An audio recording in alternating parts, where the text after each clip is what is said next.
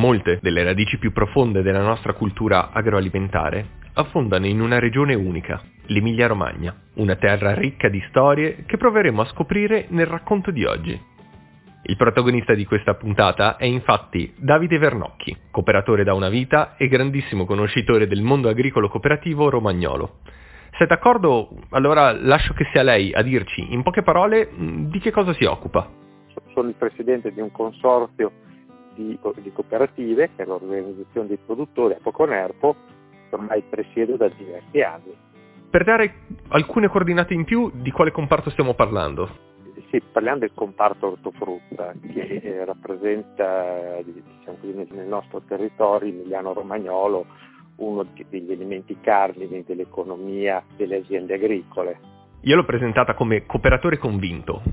Ci può dire da cosa nasce la necessità di fare una cooperativa oggi? Ah, guardi, è molto semplice. Io parto dal mio caso aziendale. O eh, riesco a mettermi assieme a tanti altri miei colleghi per poter eh, confezionare meglio il mio prodotto, per riuscire a venderlo al, al meglio, diversamente affrontare da solo il mercato sarebbe sicuramente, non avrei la forza, la dimensione economica tale da, da, da affrontarlo. Provi a immaginare fatto che le mie pesche netterini me le debba lavorare in casa, tutte le complicazioni, i rischi, mettendoci tutti assieme, in tanti la cosa ci permette di fare delle economie, essere più efficienti e dare maggiore garanzia anche al consumatore. Cosa l'ha spinta e cosa l'ha guidata in questo mondo agricolo? Guardi, già mio padre si era sempre fatto parte di una cooperativa, per cui la mia è una famiglia di cooperatori. Poi strada facendo, per lavorare in azienda mi sono sempre riconosciuto in quello che è un po' lo spirito cooperativo. Un elemento importante che ho sempre cercato di salvaguardare e fu una cosa che mi disse uno, un precursore appunto del mondo, una persona molto importante della cooperazione nostra ravennate, cioè l'importanza che un amministratore abbia un'azienda agricola propria. Ed è, ed è un grande valore, un grande valore questo di avere il proprio azienda perché comunque noi ci prestiamo per amministrare le cooperative. Il fatto di avere un'azienda agricola propria ti permette di essere libero, libero nel senso di pensare per il bene dei soci e avere una sensibilità nei confronti dei problemi.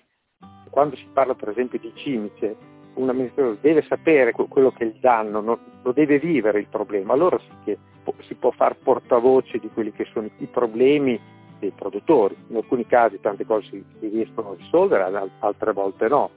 Però per me è un elemento importante questo qui. È fondamentale quindi, diciamo, toccare con mano?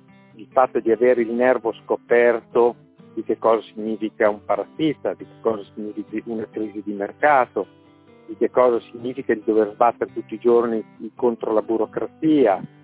Eh, so, sono tutti elementi che un conto li vivi, un conto li senti raccontare e li affronti dopo in maniera decisamente diversa. Cooperative e territorio. Si tratta di un legame importante e che fa bene a entrambe le parti, secondo lei? parlo da operatore romagnolo, dove la cooperazione nel nostro territorio ha delle radici molto molto importanti nel settore frutticolo, nel settore viticolo, credo che sia un po' nel nostro DNA questo spirito cooperativo e fa parte un po' anche delle caratteristiche del nostro territorio. Purtroppo non sempre viene apprezzata nei giusti termini Vedi, quest'anno per esempio, se non ci fossero state le gelate, ci poteva creare un bellissimo connubio tra la, quella che era la crisi del turismo che si sta vivendo per effetto del coronavirus e il fabbisogno di manodopera che sarebbe stata necessaria nell'ambito ortofrutticolo, un bel modo per fare il sistema. Però è un qualcosa che non c'è in tutta la provincia, zona dove la cooperazione non sia presente eh, che perché sia, ripeto, frutta, vino, distribuzione di mezzi tecnici, cereali, eh, le, cooperative sono un punto di riferimento e di traino per l'economia delle nostre aziende agricole. Non ci fossero state le cooperative, da noi, almeno sicuramente in Romagna, noi saremmo stati schiacciati dalla concorrenza che ci viene dalle produzioni di altri paesi in maniera terribile.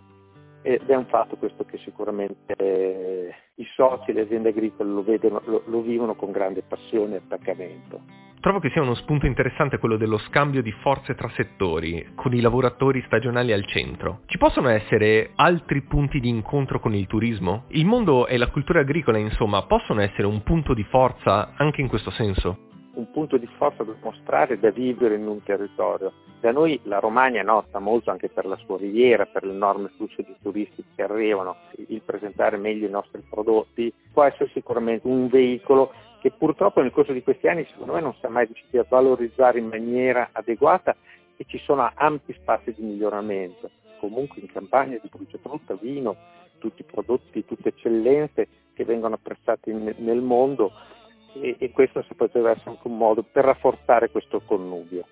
Tanti anni di esperienza, quindi c'è un episodio di questa lunga storia che ci può raccontare? Da che iniziai a lavorare nella mia azienda agricola, appena laureato, che eh, volevo insegnare, quasi eh, è normale, ragazzo giovane che vuole insegnare agli altri quello che ha imparato nel corso degli anni poi mi beccai il primo anno una delle più brutte malattie che ti potevano succedere nel frutteto, che era una, eh, in modo particolare nel pesco, che era la bolla, che tutte le foglie, le piante erano tutte rovinate rosse, lo, lo, lo si vedeva lontano, lontano un chilometro e passavano dalla, stra- dalla strada i miei compaesani, cioè, guarda il dottorino che viene qua a insegnare che razza di lavoro si, si, è portato, si è portato a casa.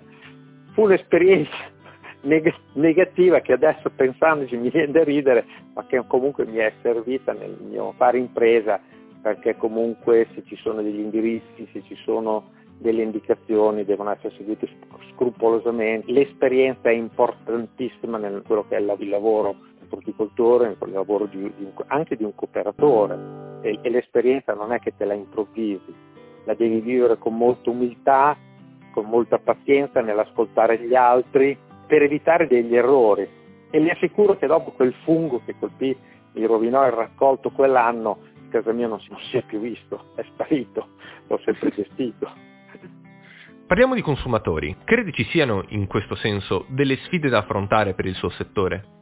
Guarda, molto spesso i consumatori hanno una visione di noi, di noi, agricoltori come coloro che per esempio fanno degli usi indiscriminati della chimica, che comunque abbiamo sempre un impatto non sempre positivo nei confronti dell'ambiente, cosa che invece credo che l'attenzione che noi dedichiamo al nostro ambiente di lavoro, che sono i nostri frutteti, l'ufficio per un frutticoltore, per un agricoltore, è la propria, è la propria azienda agricola, all'aria aperta e ogni agricoltore cerca di usare il meno possibile quegli agrofarmaci indispensabili per ottenere della frutta di qualità. E noi abbiamo maturato nel corso di questi decenni un'esperienza molto importante nella gestione ecosostenibile possibile dei nostri frutteti. Ed è questo un messaggio che vorrei lanciare a tutti i consumatori della serie. Guardate che il primo soggetto che vuol bene alla natura è l'agricoltore mi piace molto questa idea che l'ufficio di un agricoltore sia all'aria aperta. È questo allora il suo contesto ideale? Dunque, la mia dimensione è questa che è aperta nella maniera più assoluta. Sì, ufficio Bologna e Roma, ma chi mi conosce sa benissimo che io non riesco a stare seduto dietro una scrivania. Io continuamente devo muovermi da una stanza all'altra e, e non sono mai collaboratori che vengono da me a raccontare, ma vado io ad ascoltare e a cercare di trovare delle soluzioni, proprio perché nella, è nella mia indole non sta seduto. Per provare a concludere questo viaggio, c'è un augurio che si sente di condividere con noi? Ma l'augurio, guardate, il cooperare vuol dire stare insieme. Dicevo prima, avere l'umiltà e la pazienza di, di ascoltare, ma poi dopo bisogna decidere. Non c'è cosa peggiore che lasciare le cose a bagnomaria lì che macerano. E questo perché siamo delle imprese, le imprese devono essere veloci ed efficienti.